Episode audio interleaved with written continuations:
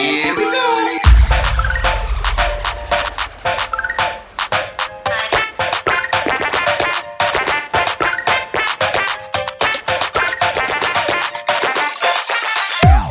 And welcome to another episode of Nerds Amalgamated. I'm the D J, and with me today I have Buck. Hello. How are you going, Buck? I'm marvellous. What about yourself? Oh, it's been another day. It's been another day. It happens. Ah, it's always busy. Quite regularly. It's always busy. You can't, you can't get, catch a break anymore nowadays. Or you're just lazy. Uh, nah. I've uh, been busy, fl- busy flat out with assignments and all. Yeah. And with, with me also today, I have the Professor. Hello. How's it going? Good. Fun day? Just mildly pissed off because once again, I've gotten the uh, M B N will be in your area shortly letter just before I move. Sounds perfect. Yeah. So, life hack, if anyone wants M B N, just invite me to move in with you. Then when I move out, you will get M B N. Yeah, but is the M B N really worth the hassle? It's better than what I've got now. Yeah, no, but I mean, living with you to get the M B N. Hey.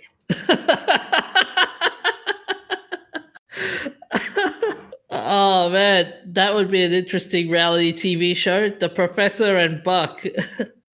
Actually, living living with the Professor would probably be all right. In some, like, generally, we get along pretty well, so... Although, mind you, that'd be funny, though, once you leave the house, it would just, the N B N would automatically spring up. Yeah, that's pretty much how it goes. Anyways, um, let's get the show on the road. Uh, Buck, you've got a story about... Uh, Japanese robotic experts uh, saying that there will be a machine uprising. Do I? Oh, yes, you do. I never knew that. Have I got a new story? I haven't heard about an uprising. There's a predicted rise of machines and robots. Is that what you're talking about? Yes. Ah. Reading comprehension. What? What's the, diff- what's the difference between Rise of the Machine and Machine Uprising? It's the same um, concept. Rise of the Machine is the evolutionary evolve robot. The Uprising is when they revolt and have a revolution and take control. Uh, but the end result's the same in in, the, in this way, the, in this aspect, though, wouldn't, would you, wouldn't you say? Why, are they robots um, that are supposed to no. kill us all? No, it's... as in more like taking over society and... No, nothing like that at all. Um, you're see, you're firmly rooted in the Hollywood perception of a robot future, whereas I'm in the, the more positive frame of mind, similar to what they have with Japanese culture and most other countries, where they can be our friends and work with us and help us and improve life. So yeah, like um, the the key person in my article, which is about the um, Japanese, is which is about a Japanese roboticist predicting rise of the machines. The it's talking about um, Hiroshi Ishiguro and his prediction of achieving a future similar to like what we had in Blade Runner with Harrison Ford, but not necessarily where we go around having to kill them. Probably. More like um, Ghost in the Shell or Appleseed, where robots are working alongside us and helping us to have a better life. So, yeah, this is the same guy who created a robot, which was um, based on his daughter, and it was very, like, that when he first unveiled it, the movements were very jerky. It upset his daughter, and she cried and got up and was up angry at him. He's fine-tuned all the movements on that, and yeah. So he's also got a robot that he's made based on himself, which looks exactly like him, and he actually sends that away to meetings and so forth. Uh, so he's actually created a latex face and everything on there, and it looks exactly like him. It's got his, it's actually got some of his own hair. So, yeah. So keep in mind, if you want to murder someone and get away with it, this is where you get a copy of this guy's face. Best well, way to frame. No, no, no. Um, see, he's actually because Elon Musk is always getting upset, saying, "Oh, we can't. We have to make sure that ro- robots and all that aren't being used to become weapons and warfare and all that sort of stuff, because they could become mass terror implementation targeting innocent people. Whereas Ishiguro is pretty confident that there's no inherent danger in machines becoming self-aware. And let's face it, even if they become smarter than us, that's not necessarily going to be a bad thing, because we need some smarter people in the world at the moment. But here's the thing, though. Like, Elon Musk is not the only person to say that, oh, we might get an A I takeover and such. Even Stephen Hawking advocated for it as well. Was Stephen Hawking advocating for the A I takeover? Or was yeah. he warning about it? Yeah, he was advocating research into precautionary measures to ensure future... So he wasn't advocating for the A I takeover? No, as in against the A I takeover. Sorry, I, sorry, I should have worded that right. Yeah, shut up. Look, honestly, um... at the end of the day, no matter, like, we, we, we're going to have a lot of potential issues, but re- the reality is that A I is not necessarily an evil thing in and of itself. Um, and as long as we approach it properly, it's not, it's not going to turn around and go out and annihilate us. And it's, it's interesting. The people who chase this idea the most are the Americans, the, and they seem to have more gun control violence and mass shootings than anyone else in the on the planet.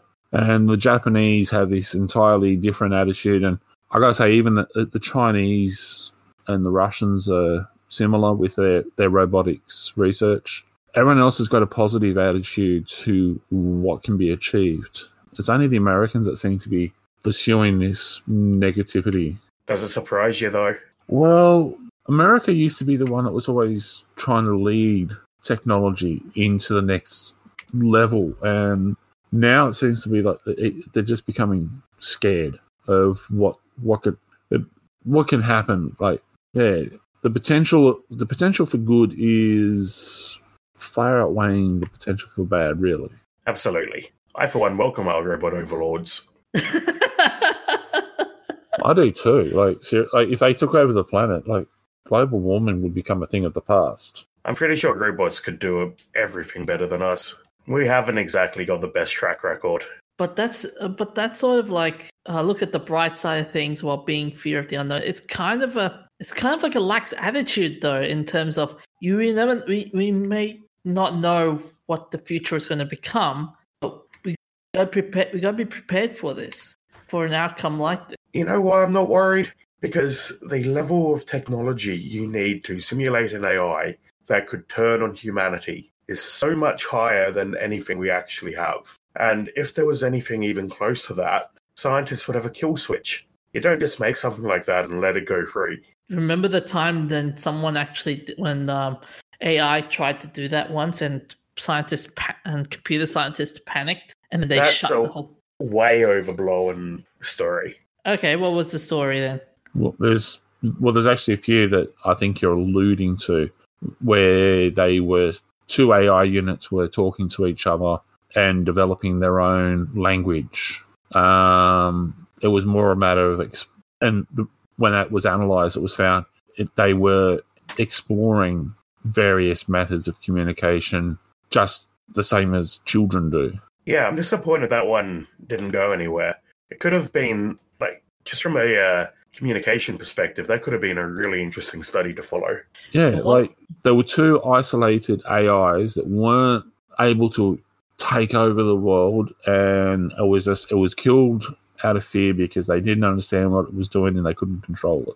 One of them was actually the uh, Facebook chat robot, if my memory serves me right. There chat was... ro- it was Microsoft's, but... Ah. Chat robots are so ridiculously overblown too. Chat robots learn from what you tell them. The only reason Microsoft had to shut theirs down was because four chan got onto it and started teaching it to hate Jews. But there was also um, Tesla was doing some research into A I. Um, that was the one I was talking about, and they got and they weren't able to control it, so they didn't understand what was happening, so they just crushed it. Where later analysis revealed it was just an ex- exploration of various communication systems, where they, if it was a person, some of the thing, the behaviours would be categorized as non-verbal communications, so physical manifestations such as hand gestures, facial expressions, that sort of thing. So, and shutting yeah, down it's, that project. It's kind, it's kind of hard for a, a computer that doesn't have a face and hands to pursue the idea of gest- gesticulating and that sort of stuff. And yet, in the all the language and everything I, that had been inputted and all the communication systems, when it was observing people, people were using their hands to just to make gestures and so forth, and facial expressions. So it was trying to identify a manner that it could do that with another A I. And I want to see robots do that, because we can learn so much from the way uh, an A I learns how to do things. Remember it's the a completely oh. different paradigm to anything a human does. So we don't know what we can get out of it, but it's got to be worth trying. Remember the um, there was a com- there was a comical incident with a robot that uh, accidentally said "destroy all humans." Yeah, that was probably just the programmers having fun. Yeah. I mean, like I said, they learn from watching people. So if the people around it are making that sort of joke, the computer will pick up on that and respond, which is basically exactly how kids learn. Yeah, just that's called mirroring yeah. Yeah, from a psychological point of view. So, yeah, like, it's just, yeah, like, the, the potential that is there is absolutely phenomenal. And, like, let's face it, stockbrokers around the world are already deploying A I bots to forecast stock market trends, et cetera. So, science fiction is becoming science fact. The vast majority of the stock market is just computers talking to each other. Yeah. Like, pe- people... You have people sitting there in offices on Wall Street making heaps of money. Most of them are just not really doing anything except talking to you to get you to put your money with them. It's all a computer program that does all the work in the background, because it's reached a stage where I can't even remember what what's the is it not? It's more than nanoseconds now. It's like it's yeah, picoseconds. It's ridiculous, so fast that they go and. Like, they will buy the building next door to Wall Street for millions of dollars so that they can cut that tiny little fraction of a second off the uh, time for their signal to get through. Like, there's, there's literally, like, so much information going through in one second for trading that a human isn't involved with, but they claim the credit for it. So, yeah, I, I, I'm sorry, but A I can already destroy the world by destroying the economies of the planet quite easily, but they're not doing it. And that wouldn't even be a malicious thing. If the A I had a bug and decided, let's wipe out the economy, it's not like the robot came to life and was like, screw you humans. It just yeah. did it. We're still so far from the level of having a robot that can see humans and decide, I hate humans, and get it done, than any of these articles really seem to want to admit. Yeah, but here's the thing. You can already do that with, um, thanks to hackers and stuff. They want, like, one That's change. Of... Hackers That's... are human. Hackers They're are human, I agree, but... And you've actually got A I bots there that are employed as security to protect it. Were you aware of that? That I'm not uh, That I'm not aware of, but... Yeah, they have, um, uh, wait, wait, they wait, have let... computers trained to recognise abnormal activity and respond to it. But there can be things like Trojan viruses and whatnot. I mean, yeah, but it's, it's... A, they they are det- they are, they have A I bots that are constantly being updated on the the latest um, viral trends that are watching all this sort of stuff. Um, your bank account is protected by A I bots. If you have a certain pattern of shopping, and all of a sudden there's an anomaly where apparently you've been shopping every day in Brisbane for a week, but in the middle of that, there's also a purchase made on the other side of the world. It raises questions, or even, and you'll get a phone call from your bank about it. Like I've, I've actually had it where I had been working at one particular place for a long time, and I had the day off, and I took a trip, and I was down the Central Coast of New South Wales. And I used my A T M card, and I was walking away from the A T M, and I got a phone call from my bank saying, Hey, just want to confirm, was did you just use your card? Because it's just come up as having been used in an unusual manner. And I said, yeah, I'm actually at such and such location. They said, okay, cool, thank you.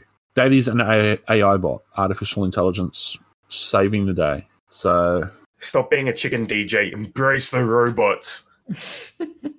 Your favorite you, D J. Your favorite takeaways use A I. What I'm trying to say is, yeah, okay, A I can be great and all, but I just want some assurances and some rules. There has to be rules set for. There are. Okay, such as. Programmers set the rules. Okay, and are these rules in line with, like, let's say, Asimov's um, th- three rules of robotics? Well, yeah, pretty much, because most of the programmers at that level are some of the most epic and respectable nerds you will ever find. And they have gotten into robotics because of the works of people such as Asimov and Ghost in the Shell, that sort of thing. So, yeah, there will be there are rules there. And here's the thing, though. There's rules that humans are supposed to abide by, but they don't. So what are you going to jump up and down and say we need to get rid of all the people now because they're not obeying the rules? We need computer police. Instead of having sirens, they just travel going beep, boop, beep, boop, beep, boop. We do have the computer police called Twitter. Twitter isn't the No, they're called police. Trolls. They're trolls, not police. Trolls but, used to live under bridges and attack unwary travellers. Now they live on the internet as keyboard tough guys. But jokes aside, though, in terms of the computer police and stuff, you got like countries like China and... Ch- um, China, actually, the best example I can think of now, um, where they monitor, where they just police e- police everything. Have you never heard of Carnival, Prism, Five Eyes? As in like V P Ns and stuff? No. Computers have been watching everything you do for decades. Oh, yeah, um, yeah. Like, um, like, I have, know, you, have I, you heard about Edward Snowden? Yeah, yeah. I, I, I, know, I know, like, those programs, like, um, I know A Z O operates a program called Back Orifice or something. Yeah. Back Pardon? Orifice. A Z O has a um, hacking program called Back Orifice. It's only dirty if you make it dirty. So yeah, A Z O does that um, program as well. Yeah. yeah. Yeah, all governments do.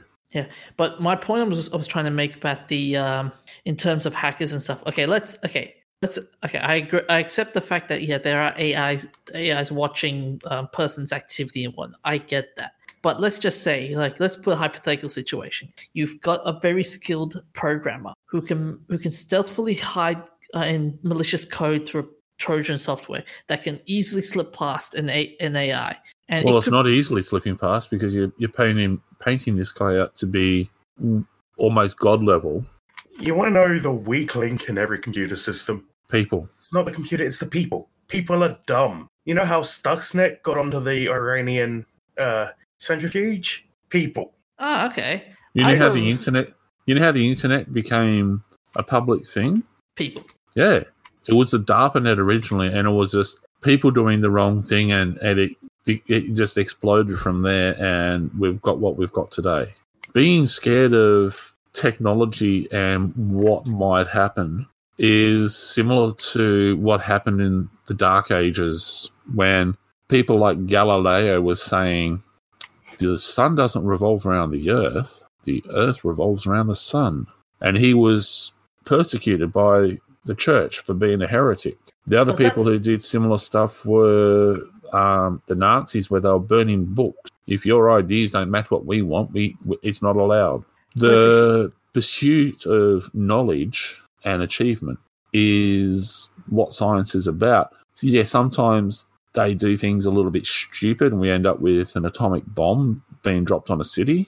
But the potential that was being pursued in atomic research was for powering cities, not for creating bombs. Yes, it's just unfortunate that one is uh, linked to the other. And the, the one factor there that is always to blame isn't the technology itself, it's people. Computers so you're talking about a hacker taking over a robot? Over an Android or A I system, whatever, it's still a person that's doing the malicious damage. It's not the A I on its own.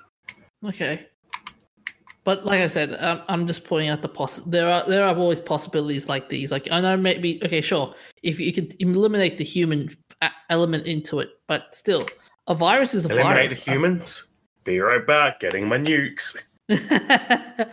But you can, okay, eliminate the human factor, you may, you, you must. Okay, sure. But the fact is, though, a virus can still be, a virus is still a virus. Like, even if you take out the human, the virus can still be. A human has to make it.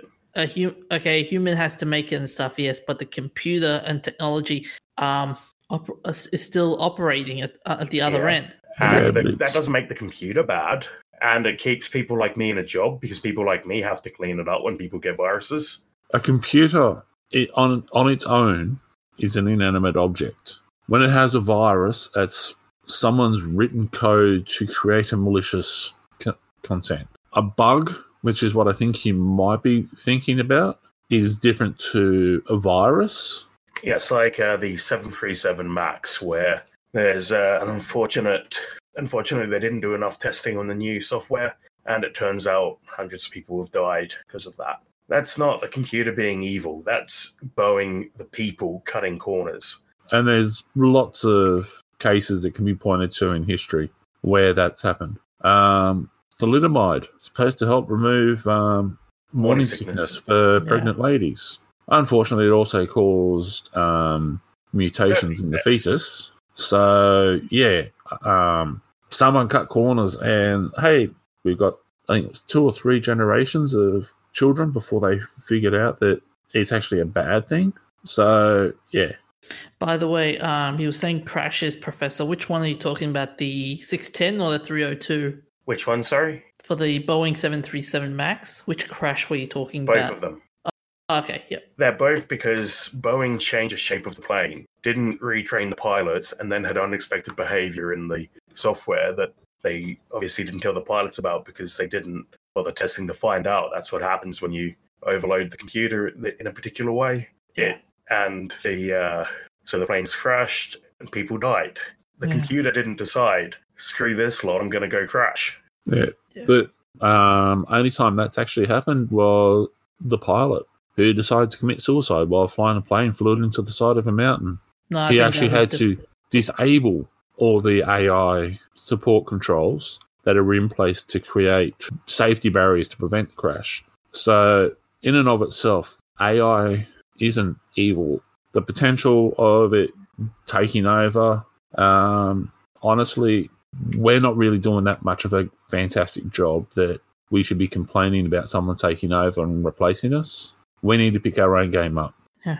Uh, by the way, Buck, that um, scenario you were talking about, that was a different scenario to seven thirty-seven. Yeah, I know. But I'm just, you're, you're saying about that crash. I'm saying the only time that planes have been intentionally crashed, yeah, it's been people, again, yeah. like it's not the A Is, and they actually had to disable all the um, A I controls that were in place and then crash it. So he actually had to lock out his co-pilot, I think it was. He had to lock off all the um, warning alarms and everything like that, and the, and disable the automatic flight control to be able to crash it.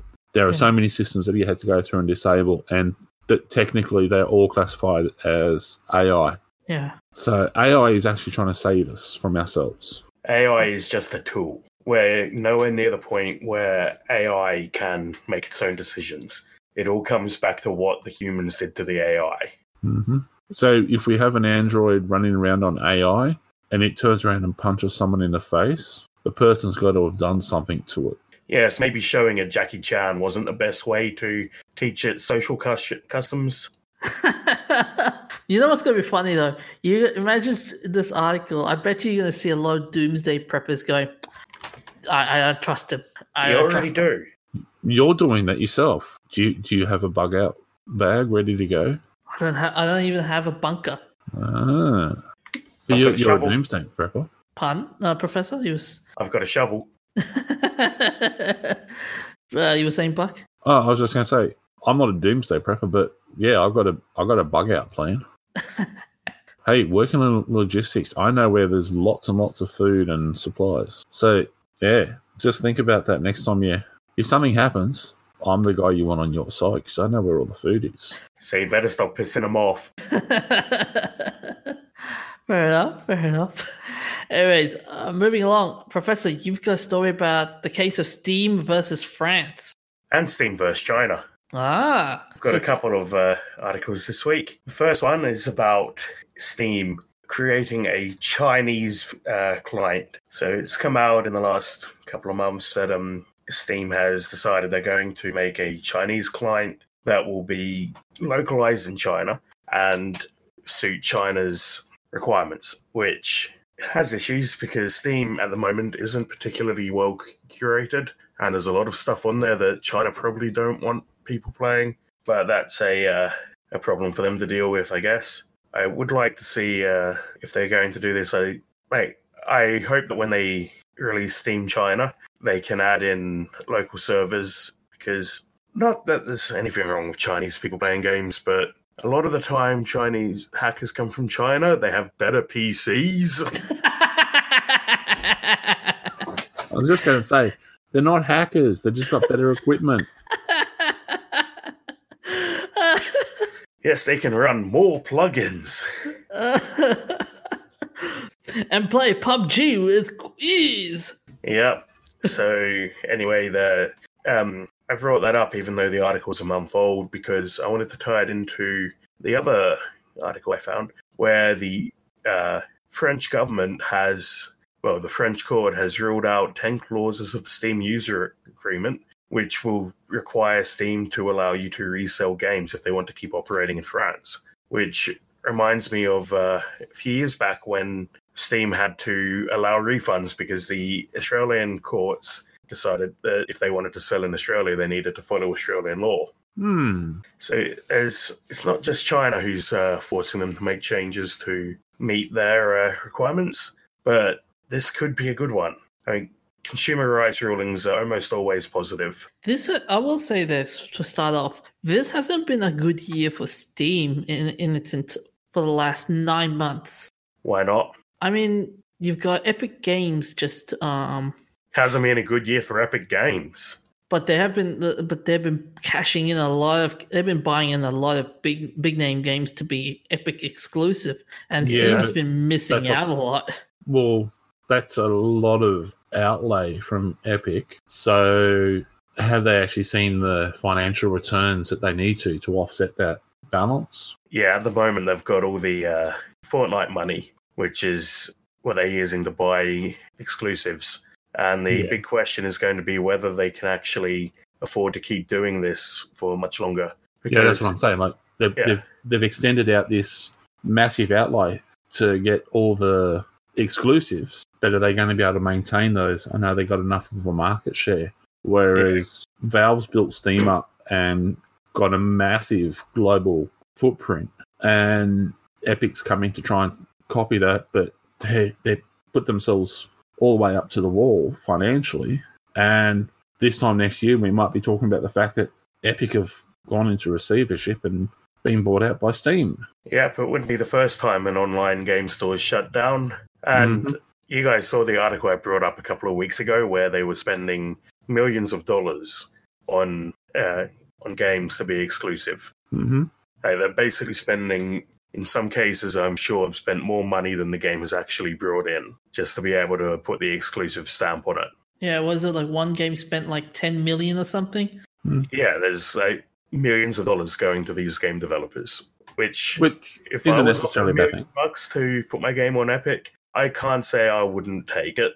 I like money and being able to eat. But uh, after the after this show, we're actually going to have a discussion about a couple of game ideas to sell to Epic. Yes, Epic, you know where to find us. We're so, happy to talk about you in a positive manner. We're available for sponsorship. So, yeah, okay, but back to this back, back to this point though. So, this is going to affect Steam in a big way, or in a in a big way? A big way. When um when refunds became a thing, it changed Steam around the world. They oh. now have refunds in almost every region, possibly all of them. The um, so I wouldn't be surprised if this carries over worldwide. Well, see, that's the thing. At the moment, Steam, well, Valve can actually appeal this decision. Yeah, they can still appeal. And if they don't, they just face fines of five hundred forty thousand euros. And have to put a uh, a label on their website saying, we've been uh, given a judgment by the French court and we have to say sorry. Yeah, so it comes down to a simple matter of they just say, well, we're not in France, we're an online server. If your people want to buy from us, we're not beholden to French laws. If you want to have us not operate there, that's fine. We're on the web. People are still going to find us. Yeah, Steam, like we said, Steam still has massive market share. So I don't know how big the games market in France is, but if they only lost France of the entire world, they go from making boatloads of money to making slightly fewer boatloads of money. And even then, they're probably you'll have people that will still bypass, like they'll bypass the French blocks. Like you got people with yeah. V P Ns and Tor and all that sort of stuff. And well, funny enough, the uh, Chinese article, um, the China article mentions that the second most popular language on Steam is Chinese. Yeah, so they're definitely doing something to get around the block. So. The the biggest piece of advertising that Steam can get is by thumbing their nose at France and saying, well, okay, um, we're not beholden to your laws. We sell from here, so therefore your laws don't actually touch us. So put a finger under their nose and just blow a big raspberry at them and just say, yep, see you, see you later, fella. Yes, it is an option. Luckily, they didn't take that path when the... Uh... A triple C went after them, so we'll see what happens. Because this is similar to um, was it Google with their antitrust law stuff yeah. in Europe, where they've actually been taken to court and fined a few times. As far as I know, they still haven't actually paid the fines. Yes, that's the other thing. This case has been ongoing since twenty fifteen, and Valve can still appeal, so it it's not final yet. Like we if we could get to twenty thirty before this is finalised.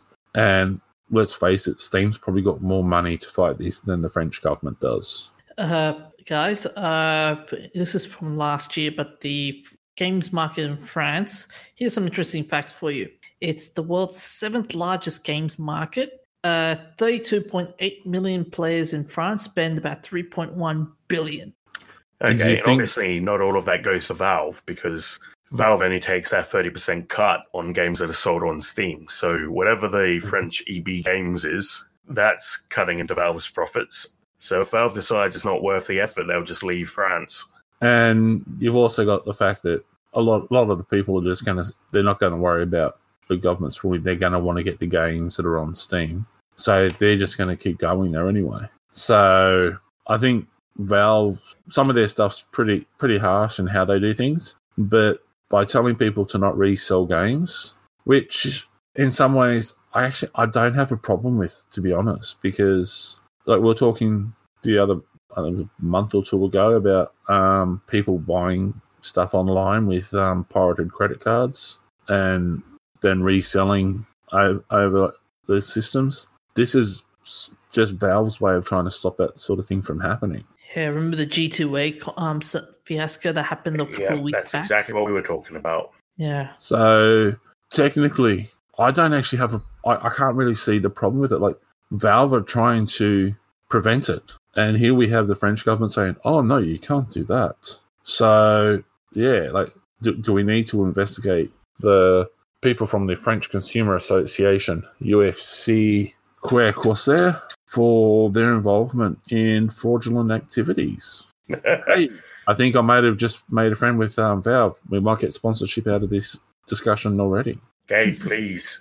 Like, yeah, like if you want to, if like, if I was in Valve and I was and I heard that, I'd be going, hmm, let's get our investigators to go and investigate these guys, which let's face it, they probably already have, and yeah. find anything fishy that they we can have been brought to light to discredit them and destroy it. Yeah, part of the appeals process will probably be uh, making sure that the French government are being fair on this. And let's let's face it, like Valve, what's their annual profit margin at the moment?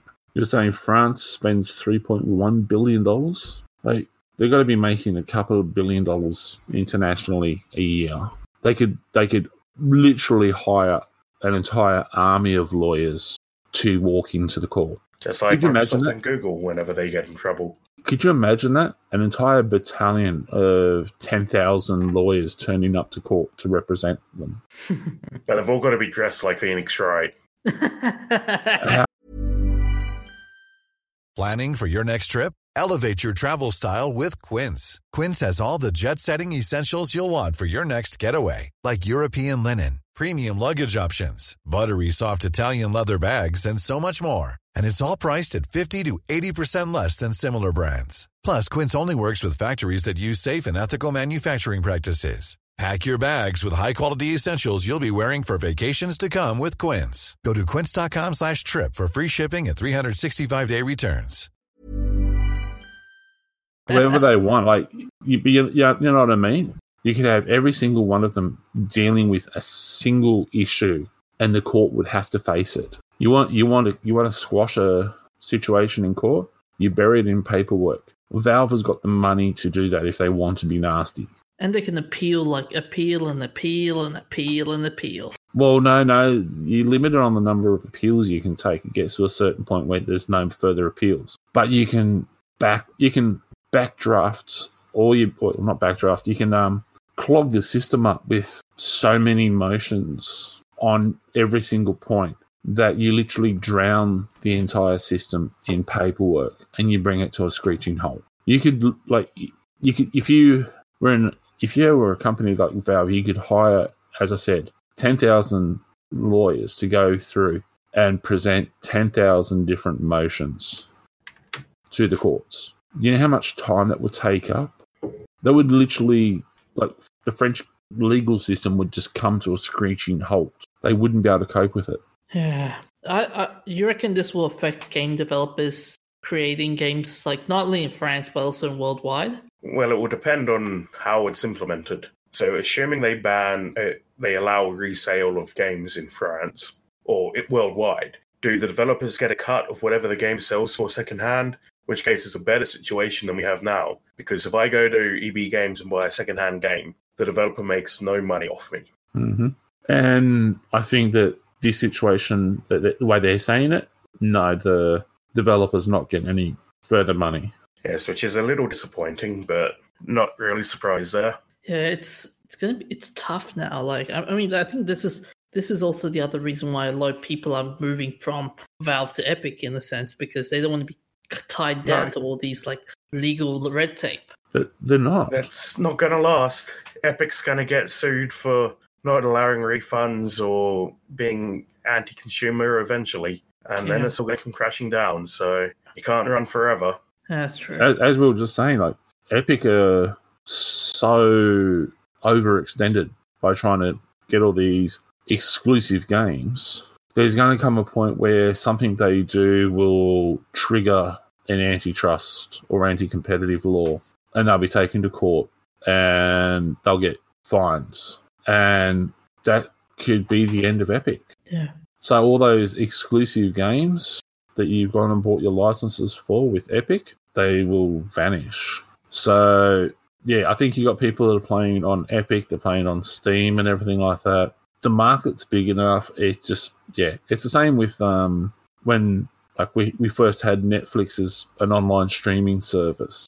And then it, we had others coming out with um, Amazon Prime and Hulu and all that sort of stuff. And the, the, there's been a big shake-up in the market.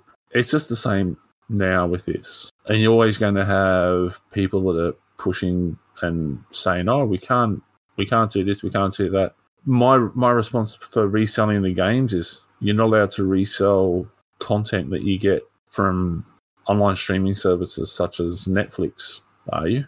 That's called piracy. Yeah, that's the uh, the legal trick there, because Isn't, it's a, a license. You can't, like, they can make rules about reselling your license. Whereas if you're going to sell a D V D, no one can tell that you're doing it. Yeah. So that's this is essentially the, the, the French government trying to say piracy is allowed. Yeah, that's going to be fun. That's going to be a fun marketing spin. Yeah, we'll, well have to see what Valve's response is and find out how they plan to implement the changes. And Valve, if you're listening, I'm I'm up for a job. If you if you want to hire me. No, don't. The lifts like to kidnap people. Pardon? The lifts at Valve like to kidnap people. That's fine. I'll just work remotely from home. All they need me to do is come up with nasty ideas on how to destroy the French government, who I already don't like because they bombed the Greenpeace warrior, Rainbow Warrior in the um, New Zealand port. Yeah, that's so, pretty crazy stuff. Wait, I thought that was Japanese. No, um, Rainbow Warrior was sunk in, was it Auckland Harbour? I think so. French Special Force, Forces. Yeah, because Greenpeace was planning to go and protest French nuclear we- weapons testing. Yeah, yeah, yeah that's I think right. They killed was... someone, didn't they? Yeah, there were a few people on board. And to this date, the French government will not hand over those people. So they, they kept the bodies? No, no, no. The bodies were, were oh, found. You but mean the, the uh, um, operatives that went and did the yeah. bombing, they've been identified in the French, and they're, they're hiding in French territories. Like, seriously, if these guys ever set foot in New Zealand and the, the Kiwis find out about it, I'd love to see the response. The shred, you say? Do you want to know the funny thing about this? The guy um, that died, he... It's not funny. It's, he's, he died. That's sad. But he was an, a D, DGSE agent. That was one of them. That was one of the operatives, but there were others that died right. there as well. So they own gold? Yes. Geez, France. Hey, um... very anti-French joke here, but uh, that I'll get in trouble for, but you know why the French have a white section in the centre of their flag? So they've all, always got something to surrender with. And why French tanks are the only ones with reversing mirrors? Yeah, well, mirrors so they can see when they're reversing. Yeah. Sorry, very very British joke there. Sorry about that. Uh, so, for... Uh... Before we make any more French jokes, uh, so finally for um, for our last topic, uh, I've got a very interesting show to tell you guys about. Please do tell us about it. Oh, thank you. Uh, so while so while many people were enjoying the Emmys, which were which was broadcasted early in the week, and I didn't watch it, though I was kind I was not surprised with the award winners. I went and saw Godzilla: The Anime Trilogy. Uh, which comprised of Godzilla, Planet of the Monsters, Godzilla City on the Edge of Battle, and Godzilla, the Planet Eater. Now, these these three are all um, to commemorate the thirty, the uh, thirtieth, thirtieth Godzilla films uh, by Toho Animation. And they're pretty good, I will say. They are pretty good to watch. Although... Um, the animation style in this, in, in all three of it, it's C G I animation, and from in anime circles, a lot of people are split on this type, on this style of animation. Like it's not real, it's not two D, but it's not three D-ish. So you gotta, if you watch it, you gotta, yeah, you gotta take it with a grain of salt on this one. But yeah, this entire, um, but the story for this is basically you follow the story of Hiroyuki, oh no, no Hiroyuki, sorry. Um, Haruho um, Sakaki. That's one. Haruho Sakaki, and he and this is he has a deep-seated grudge for Godzilla. And in the first film, he basically uh, he's basically found a way to uh, destroy Godzilla per se, but he does it in a very very sneaky manner, kind of like Julian Assange way. In terms of I've anonymously did this, and yeah, I'm not going to spoil much, but um, but basically humanity is um. flown away because of God, flown away to space because of Godzilla, and um, with the help of two other races, while Godzilla was around, um, called the Exif and Bilusaldo, they uh, they managed to survive. And yeah, it's it's a crazy story. The characters, um, the the characters, um, bat- battles for um in dealing with Godzilla and and, and their own sanity is uh, eye eye watching per se. Mm-hmm. I've actually yeah, yeah. watched um, some of the first one. Um, was it Planet of Monsters? Yeah. Yeah. And I have to say, this is actually a pretty... I, I enjoyed that, what I've seen so far. So, yeah. Yeah. But uh, the... Actually, I will... Actually, I do, do you want me to spoil it for, spoil the premise? It's been around for a few years, so I don't think you'd be spoiling... Uh, okay. Yeah. For the first yeah. movie. Yeah. The first movie yeah, was around two years now. Wow. He, he's got a grudge because Godzilla killed his mum and dad. Yeah. And before they left the planet, they, they sought the help of um, two races. One is the Exif and Bilusaldo. The Exif are a re- bunch of religious cultists. And Bilusaldo, they're um, technologically advanced. And it, and the ship they've flown flown um, out of, the Ar- Aratrum, It is um they live in they they co- coexisted harmoniously, and Haruho Sakaki as uh, Uh, oh, actually, before I say ho ho, um, they fa- they found a, a habited pan- planet to um, live called the Tau E, but it doesn't work. That plan doesn't work. So Haruho Sakaki has um, stated that the best way we can um, we can survive is go back to Earth, only to find that Earth has, while they have been away in space for twenty years, Earth has um, been around for twenty thousand years. Mm, because they're and, using, with the, spa- the space flight system, yeah, they're, when they decided to return, they were, what, um, eleven point nine light years away? Yeah. And so, yeah, when they get back, it's is, was it twenty thousand or ten thousand? twenty thousand. So they must be travelling at a pretty significant fraction of light speed. Yeah.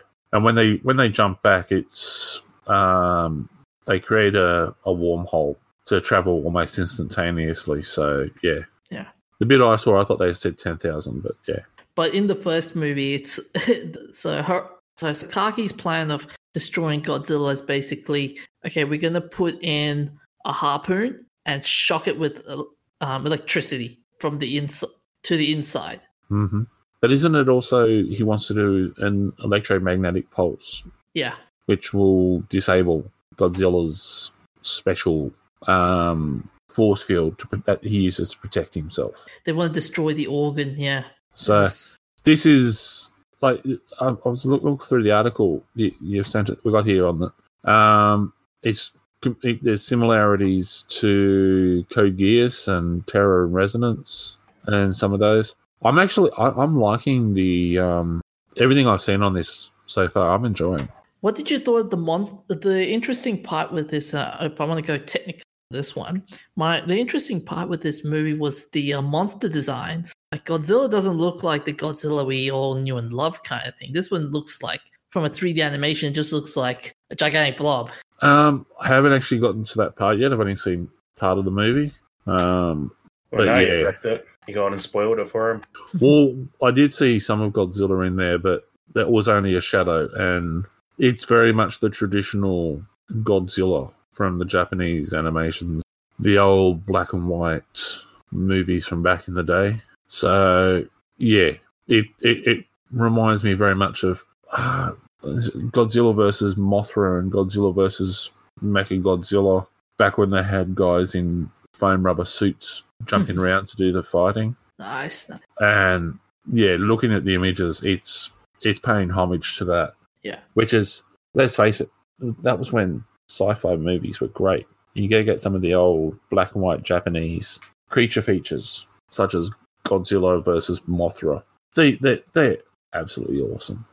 Yeah, um, I've well actually I, I don't want to spoil the last two since you guys haven't seen it yet. But with the first Godzilla, the other funny part with um that one is how he not he doesn't only um he doesn't only has to deal with the fact that oh um the higher ups in in the spaceship are against him. It's also uh some of the X C well actually no. Some of the Bisuldo also hate him. The only people that support him are the religious people. Mm-hmm. And when, when you, as you progress throughout the movie, it, it um, there, there's something very.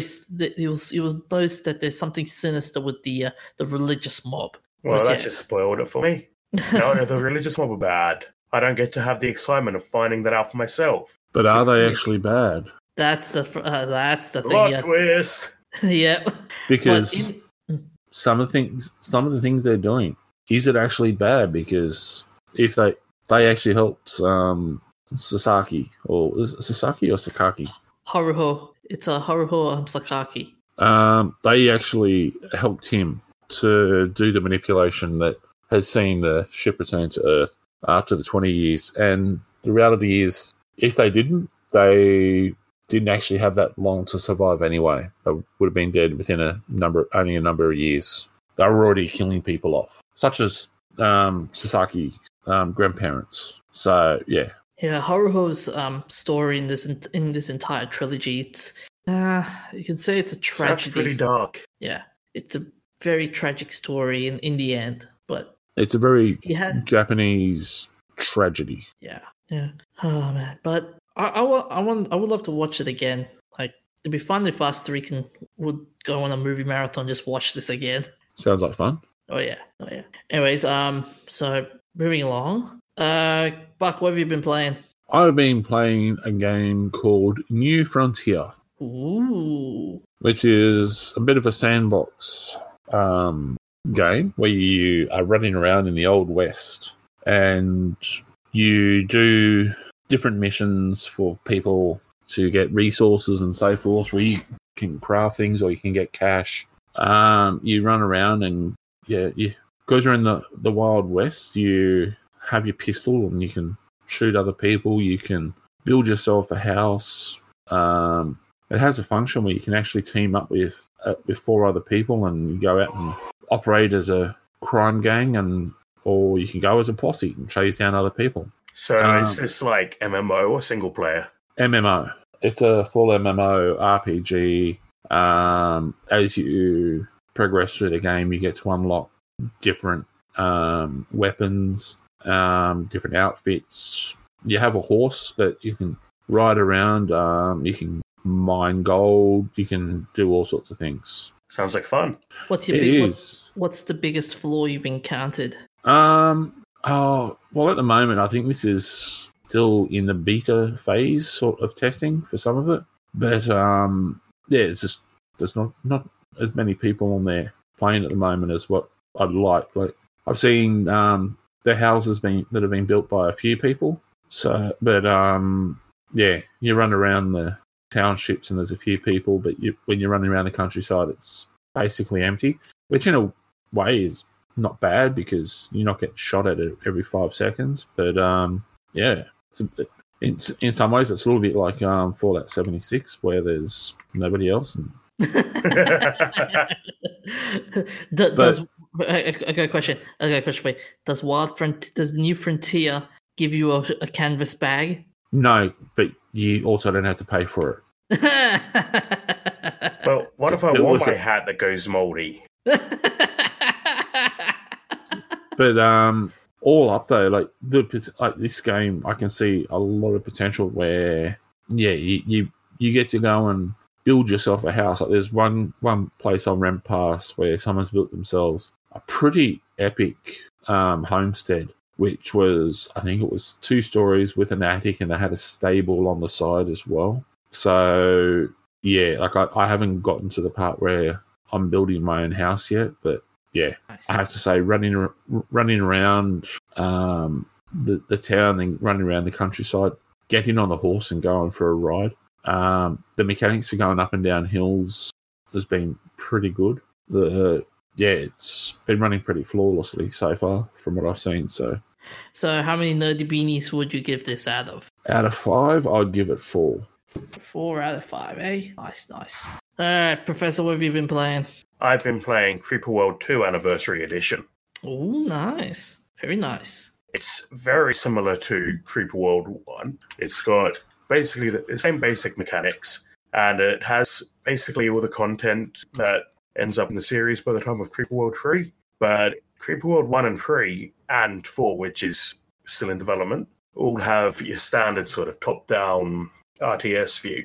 Creeperworld two has a side-scrolling sort of view. So instead of fighting Creeper on the surface of the planet, you're tunneling into the planet to fight it. Huh. It, it is this saying that the blue goo is attacking Gaia? No, there's uh, that's not what's going on. It just happens to be that the developer decided to do something different, I think. Oh, okay, so they're not copying Final Fantasy. No. Uh, what's your biggest flaw in this in, in this sequel? Uh, it's not long enough. But then they basically got infinite replayability because there's a map generator that you put in a seed, it gives you a map, and a huge community for these games who made custom maps. So do you actually get... I was just looking at some of the um, play footage, and there's what appears to be like a U F O floating above yeah. the surface. Is that That's yours? Your home base. If it gets awesome. blown up, you die. Death from above. Yeah, but fortunately it has no guns, but... Uh, You just deploy a couple of guns and carry them along with you. Oh, I thought it was shooting. No, it's uh, R T S style. So you can move your uh, your turrets around. Okay. And if for some reason you decided you wanted to take your uh, command ship through the whole game, like down into the caves, you probably could. Mm-hmm. Um. So how many nerdy beanies would you give this out of? Uh, what did I give the last one? Um, I think it was eight out of ten. Yeah, I'd give this one an eight as well. So eight out of ten. So yeah. I think uh, like I've been uh, blowing through all of the games recently, and I think uh, I would burn out on it if uh, like I say it's not long enough, but I think um, if it was just three games of the same thing, I would kind of burn out on it. Mm. So it's nice having this break in the middle. Hmm. So, Bucky, I will give your New Frontier eight out of ten as well. Keep it consistent. No. Oh. What if we want to rate it out of pi one day? So we got New Frontier four out of five and the eight out of ten. Doesn't you got a problem with that? I'm just thinking we should have some consistency. Well, to be to be, to be right, fair, though, when I life. when I did ask Professor about how many nerdy beanies, I did actually say out of five, but he just chose out of ten. Ah. I do what I want. And I respected that. Fair enough, fair enough. I've been playing a bit of Warframe, so I just finished the first boss battle, and yeah, so I'm trying to go through um, some new quests, and yeah, just finally, I just realized that yeah, some of these quests you need a multiplayer aspect into it. So shame you don't have any friends. oh, I, I could, I could build, I could find some and build a build it online, but you know, there are some, there are some barriers to that pro- to that situation, like time differences and whatnot. So yeah. So this is where you need. This is a situation where A Is would be helpful. See, God, gaming no. A Is are not Have that. You played Payday two? You do not want A Is on your team. Yeah, but see, that's you're you're looking at a limited A I. If we had a proper Android with greater understanding, and you you got to also include at that point the potential of deep learning and the impact of that, it would actually probably play better than the D J. To be fair, that's not hard. No, I don't know, man. I don't know. Well, the reaction time would be quicker. But yeah, uh, yeah, it's the same old thing. I mean, I've done the battles. I've now got to do some of the team situations and some of the new stuff. So there are some new armors to check out that I would love to look into. Yeah. Okay. But yeah, nerdy beanies were the biggest flaw I'm finding at the moment is the restriction of camera camera movement. As you're as you're moving, so sometimes it can. So one minute you try and look at it from above, and but then you can't because it's you get some obstructions, like the ship's environment and stuff. So yeah, that's my biggest problem with it. Uh, nerdy beanies wise, I would give it uh, three point five out of five, three and a half out of five for me. Okay. Yeah. Uh, okay. Okay. And now we go to our shout outs. We've got some cool ones this week, such as on the twenty-first of September twenty nineteen, Naruto manga turns twenty as it debuted on this day in nineteen ninety-nine. Naruto was serialized in Shueisha's magazine Weekly Shonen Jump from nineteen ninety-nine to twenty fourteen and released in tankobon form in seventy-two volumes. Naruto is the fourth best-selling manga series in history, selling two hundred thirty-five million copies worldwide in thirty-five countries. So what are the top three? Uh, I think One Piece would be one of them. Uh, I would say maybe ooh, top-selling manga. Hang on a second. I know One Piece would be one of them. Yeah, here we go. One Piece, Dragon Ball, uh, Golgo thirteen. Those are your top. Th- okay, you got anything else to say about Naruto? Um, the, the story, the, the stories are pretty um pretty good to to read, and um some of the character. Character developments you would find in that story in, in that series are pretty good to look at. Anything else? Uh, it pays a lot of homage to Japanese religion. So anything else? Turns out Naruto running does mean you don't get shot. Nor does it does it give you access to Area fifty-one. You saw that guy. He was Naruto running. He didn't get shot. That's enough evidence for me. Oh, okay. On the twenty-third of September two thousand two, the first public version of the Mozilla browser, Mozilla Firefox, uh, is released. It was created by the Mozilla community members who desired the standalone browser rather than the Mozilla Application Suite bundle. During its beta phase, Firefox proved to be popular with its testers and was praised for its speed, security, and add-ons compared to Microsoft's then-dominant Internet Explorer six. Firefox is the spiritual successor of Netscape Navigator, as the Mozilla community was created by Netscape in nineteen ninety-eight before their acquisition by A O L. And on the thirtieth, twenty-third of September twenty nineteen, Nintendo turns one hundred thirty years old. Uh, Nintendo Corporation, later Nintendo Company Limited, was founded by Fujishiro Yamauchi to produce and market the playing card game Hanafuda. Uh, and one hundred thirty years later, they still uh, they're still making Smash Brothers characters. You messed up Buck's joke. I know. I know he'll kill Buck, tell it properly. Oh, Buck's not here. Okay, so. The joke was... It just took them one hundred thirty years, oh. years to get through listing out all the characters. oh, okay.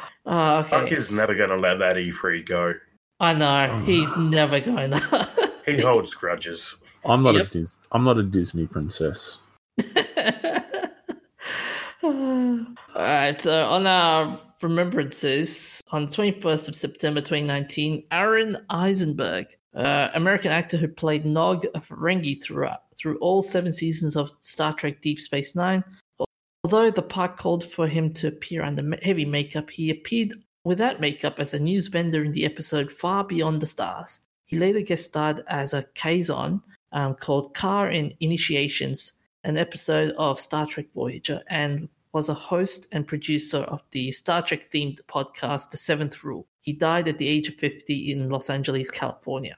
Um, on the twenty-first of September twenty nineteen, Sigmund Jähn, uh, German cosmonaut, Jähn, thank you, uh, German cosmonaut and pilot who in nineteen seventy-eight became the first German to fly into space as part of the Soviet Union Interkosmos program. He flew on board Soyuz thirty-one, launched twenty-sixth of August nineteen seventy-eight uh, to the Soviet space station Salyut six, where he conducted experiments in remote sensing of the of the Earth, medicine, biology, material science, and geophysics. After one hundred twenty-four orbits, he returned to Soyuz twenty-nine and landed on third of September nineteen seventy-eight, having spent seven days, twenty hours, and forty-nine minutes in space.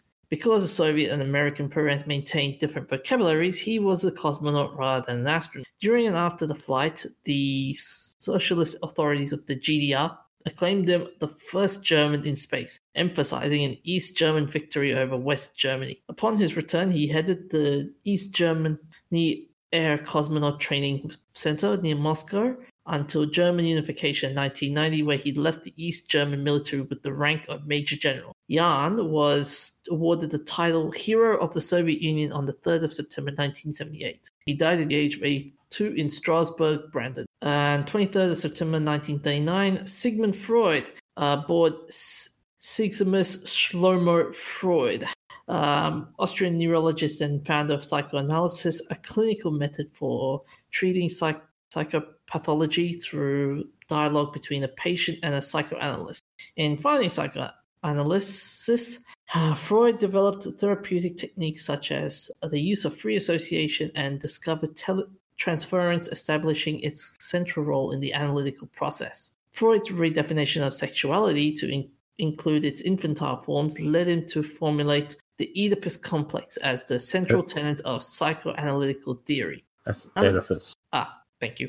Uh, nonetheless, Freud's work has suffused contemporary Western thought and pop culture. In the words of W H Auden's nineteen forty-eight tribute to Freud, he had created a whole climate of authority opinion under whom we conduct our different lives.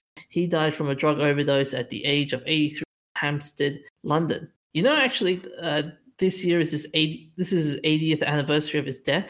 This year alone. Mm-hmm. All right. So on our famous on our famous birthdays, uh, twenty-third of September eighteen sixty-nine, Mary Mallon, known as Typhoid Mary, was an Amer- Irish-American cook. She was the first person in the United States identified as a a symptomatic carrier of the pathogen associated with typhoid fever. She was presumed to have infected fifty-one people, three of whom died over the course of her career as a cook. She was twice forcibly isolated by public health authorities and died after a total of nearly three decades in isolation. She was born in Cookstown, County Tyrone. Uh, twenty-third of September eighteen ninety-seven, Walter Pidgeon, Canadian-American actor. He earned two American Award, Academy Awards for Best Actor nominations for his roles in Missus Minerva and Madame Curie. Uh, Pidgeon also starred in many films such as, fam- most famously, Forbidden Planet, which he played as Doctor Mobius. He received a star on the Hollywood Walk of Fame in nineteen sixty and a Screen Actors Guild Life Achievement Award in nineteen seventy-five. He was born in Saint John, New Brunswick. Uh, twenty-third of September nineteen seventeen, Asima Chatterjee, uh, Indian organic chemist noted for work in the fields of organic chemistry and cytomedicine. Her most notable work include research on Vincer alkal- alkaloids, the development of anti-epileptic drugs, and the development of anti-malarial drugs. She also authored a considerable volume of work on medic- medicinal plants of the Indian subcontinent. She was the first woman to receive a doctorate of science from an Indian university. Chatterjee also wrote around four hundred papers, which were published in both national and international journals. She was born in Calcutta, known as Kolkata. Uh, and finally, for our events of interest, on the twenty-third of September eighteen forty-six, uh, astronomers Irvine Jean Joseph Leverrier, John Couch Adams, and Johann Gottfried Gaul collaborate on the discovery of Neptune. The planet Neptune was mathematically predicted before it was directly observed. With the prediction of Irvine Leverrier, telescopic observations confirming the existence of a major planet were made. It was a sensational moment on, of nineteenth century science and dramatic confirmation of Newtonian gravitational. In Francois Arago's apt phrase, Leverrier has discovered a planet with the point of his pen. The discovery of Le- Neptune led to the discovery of its moon Triton by William Las- Lassell just seventeen days later. Uh, twenty-third of September uh, nineteen sixty-two, The Jetsons premiered in primetime with its very first episode, a little bit of lunacy entitled Rosie the Robot. It was Hanna-Barbera's space age counterpart to The Flintstones, while The Flintstones lived in a world where Uh, which was a comical version of the Stone Age with machines powered by birds and dinosaurs. The Jetsons lived in a comical version of a century in the future. Mm-hmm. Uh, with elaborate robotic contraptions, aliens, holograms, and whimsical revenge. The original series comprised twenty-four episodes and aired on Sunday nights on A B C America. But there's also a crossover where the Flintstones, like the Jetsons, go down to ground level where the Flintstones live. So the Flintstones aren't really Stone Age. They're just poor people. And finally, on the twenty-fourth of September nineteen fifty-seven, in nineteen fifty-four, the U S Supreme Court ruled in favor of Brown versus Board of Education, education um, case that segregation of schools in American South was unconstitutional. Despite its rulings, integrating the schools was not a simple act. The conflict over segregation in schools reached its height at Little Rock's Central High School in Arkansas. Nine black students attempted to enroll in nineteen fifty-seven, prompting a fierce backlash from the pro-segregation state government of Governor Orville Faubus. On the fourth of September nineteen fifty-seven, the Arkansas National Guard were mobilized by Faubus to prevent the integration of students. The intervention of President D. Eisenhower provide, pro- proved, in, proved decisive. He ordered the National Guard be federalized, taking them out of the governor's control, and ordered the U S Gov- Army to support the integration of the school. Students were successfully integrated on the September twenty-third, nineteen fifty-seven. And this photo that we've got in our show notes was taken on the twenty-fourth of September, nineteen fifty-seven. And they were being escorted in by the one hundred and first Airborne Division, I believe it was. Anyways, uh, that's all. Yes, they were yeah. being escorted by the Airborne because they were going to the School of the Air. Anyways, uh, I'll go back to my cave now. Please do. Anyways, that's it for, for, for tonight. Um... Guys, where can they find us? That's your job. You think I know this? No, oh, I know. I, I, I, I hope you know all this. Um, well, we got an email address um, if you want to contact us. Um, what's the email address again, D J? Uh, nerds.amalgamated at gmail.com. Yeah, you um, didn't think you were getting out of it that easily, did you? And what's the Twitter address, Twit? Oh, it's uh, n.amalgamated. Oh. At and amalgamated. That's our Twitter. And where else can they find us? You can find us on Facebook, Spotify, Stitcher, uh, iTunes. They can also find us on that's not canon dot com, where we have merchandise as well, and an archive of our old episodes and other That's Not Canon podcasts. And where are we ho- hoping to make any upcoming appearances anywhere, in case people want to come uh, and find us? Oh, we'll be making a big, big appearance at Supernova. Is it going to be a big, big appearance, or are we just going to be making an appearance? Well, I like to make a big entrance, but yeah, we're making an appearance. You can't make a big entrance, you're too small. Oh, no. I'm the same size as you, Professor. No, you're not. Yeah, not even close. Anyways, uh, do we have a That's Not Canon shout out to give out for this week? Um, I'm going to say off with the fairies. Nice. Okay. Anyways, that's all for tonight. Um, see you guys. We'll see you next week. Remember to stay safe, look out for each other, and stay hydrated. Go root. Here we go.